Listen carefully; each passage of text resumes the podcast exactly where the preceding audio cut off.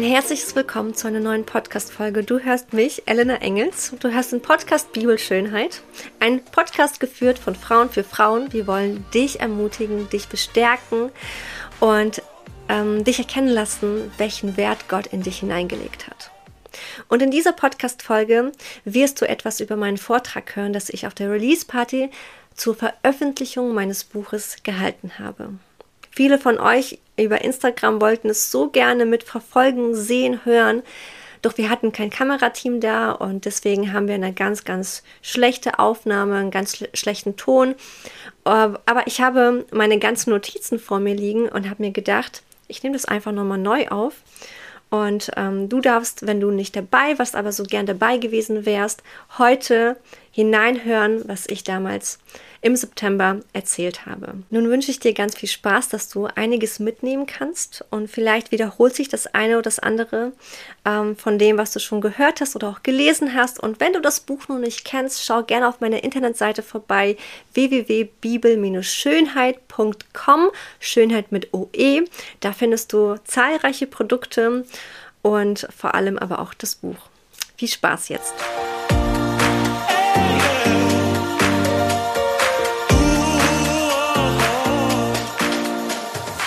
Ich möchte mich als allererstes bei dir vorstellen, falls du mich noch nicht kennst. Mein Name ist Elna Engels. Ich bin 35 Jahre alt. Ich bin Mutter, Ehefrau und Tochter, Fotografin, Designerin, Pionierin, Hoffnungsträgerin mit der besten Botschaft, eine Influencerin oder auch Sinfluencerin, eine Freundin, eine Schwester und so vieles mehr.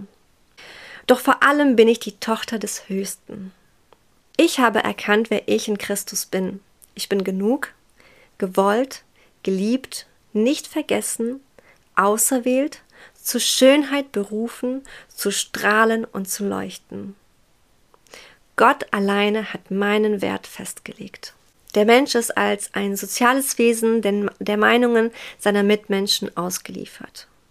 Dein Wert ist nicht absolut und kann sich auch ändern. Zum Beispiel bist du eine beliebte Schülerin.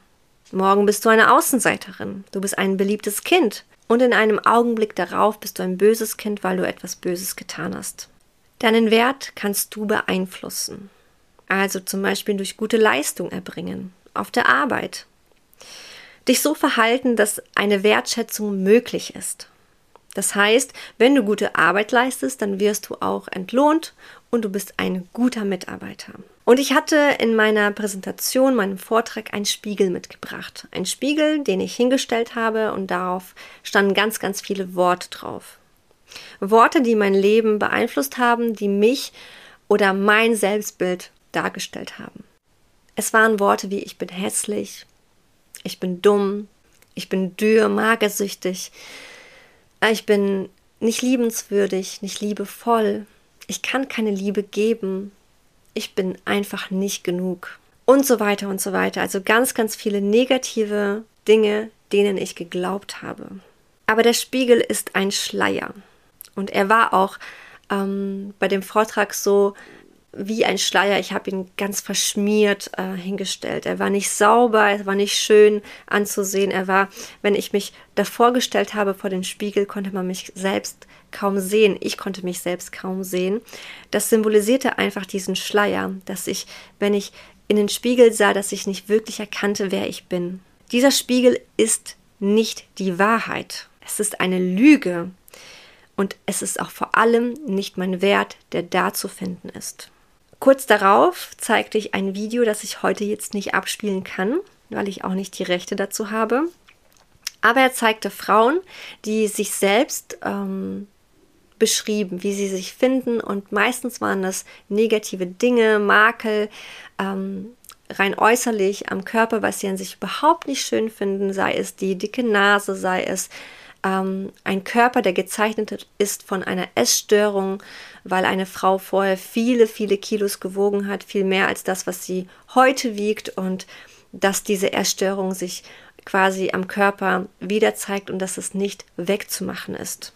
Das sind quasi so die Narben der Seele, die einfach sichtbar sind. Und es gab auch eine Frau, die ähm, sehr maskulin wirkte. Sie war tätowiert, ähm, wirkte sehr, ja, sehr stark, mutig, Aber ihre Worte waren alles andere als stark und mutig. Sie erzählte von ihren Schwächen, von dem, wie andere über sich gespro sie gesprochen haben. Und dann kamen Frauen dazu, die quasi Fotos von diesen Frauen, die sich beschrieben haben, gesehen haben. Und diese Fotos, anhand von diesen Fotos, haben sie das Bild dieser Frau beschreiben sollen, wie sie diese Frauen sehen. Nur an den Bildern.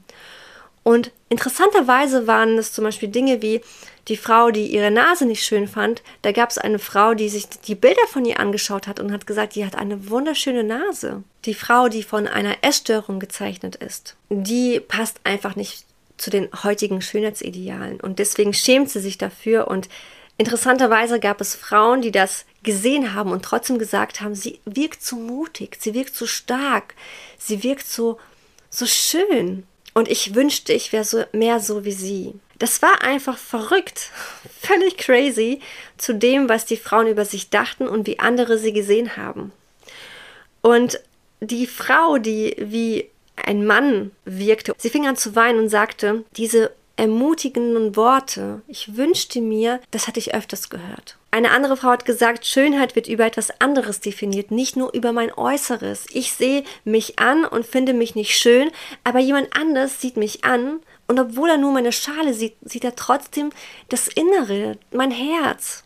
Er sieht den Zerbruch in mir und er sieht die Schönheit in mir. Und eine andere Frau sagte, mehr in einem sehen. Sie haben mehr in mir gesehen als, als ich als die meisten, die mich angesehen haben. Diese Frauen haben mehr in mir gesehen und ich habe das Gefühl, sie haben es ernst gemeint. Es war nicht gelogen, es war nicht ähm, gestellt, es war echt. Wissenschaftler haben herausgefunden, wenn der Mensch bedingungslose Liebe erfährt oder sich selbst lieben lernt, entstehen im Gehirn neue Nervenbahnen. Zellen werden regeneriert und Energie wird freigesetzt, um zum Beispiel, nur ein Beispiel, Krankheiten zu bekämpfen. Ich finde diese Aussage enorm wichtig, zu wissen, was Liebe in unserem Körper anstellt. Wenn wir Liebe erfahren, wenn wir uns selbst lieben lernen, entstehen neue Nervenbahnen und Zellen werden regeneriert, um Krankheiten zu bekämpfen. Unser Herz heilt durch Liebe, durch einen Blick voller Schönheit. Liebe ist nichts anderes als Schönheit. Liebe zeigt uns Schönheit auf. Liebe, in Liebe gibt es keine Hässlichkeit. Gott ist Liebe und er ist die Herrlichkeit. Die Herrlichkeit wurde Mensch, Jesus Christus. Die Liebe Gottes heilt uns vollständig. Ich selbst habe das in vielen Bereichen meines Lebens erlebt. Diese Bereiche zähle ich in meinem Buch auf. Es ist ein sehr bewegendes Buch. Für mich ist es auch ein sehr intimes Buch. Ich gebe sehr viel Preis, aber wenn Gott spricht, dann tue ich es. Wenn es sein Wille ist, dann mache ich es. Denn ich weiß, es dient mir zum Besten und vor allem vielen anderen Frauen und vielleicht sogar auch Männern. Als nächstes habe ich einen zweiten Spiegel mitgebracht. Dieser Spiegel war vollkommen rein. Er war sauber, es, es gab nichts, was auf dem Spiegel stand an negativen Dingen über mich, die ich geglaubt habe, die andere ausgesprochen haben, die ich selbst über mich ausgesprochen habe. Jesus hat alles vollbracht. Er hat uns reingewaschen, aber wir schauen auch weiterhin zurück und das ist unser Problem. Als wir zu Christus gekommen sind, als wir Jesus angenommen haben, als er uns angenommen hat, als wir bekannt haben, dass wir Kinder Gottes sind, dass wir glauben, dass er unser Erlöser ist, dass er für uns an, ans Kreuz gegangen ist und für uns gestorben ist, für uns wieder auferstanden ist und es vollbracht hat, hat er uns reingewaschen. 2. Korinther 5, Vers 17 sagt, darum ist jemand in Christus, so ist er eine neue Kreatur. Das Alte ist vergangen, siehe etwas völlig Neues ist entstanden oder auch geworden. Etwas völlig Neues, was es vorher noch nicht gab. Und das möchte ich dir heute zusprechen.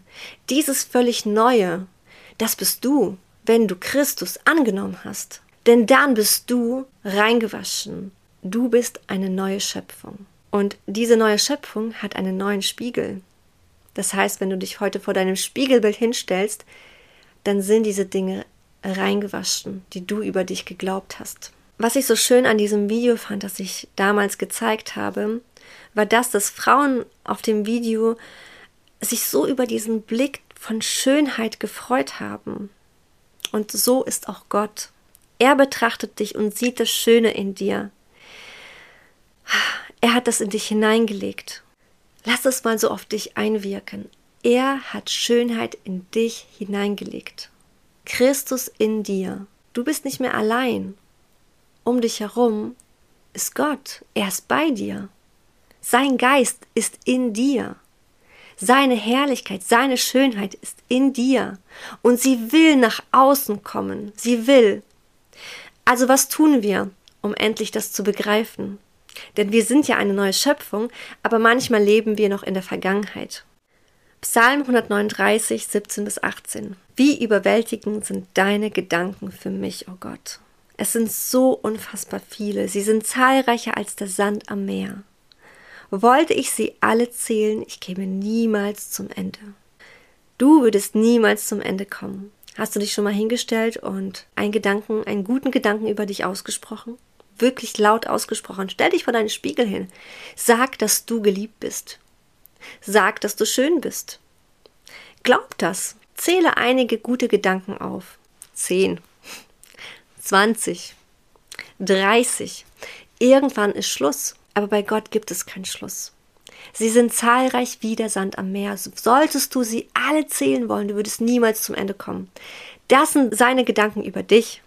Vergiss es nicht.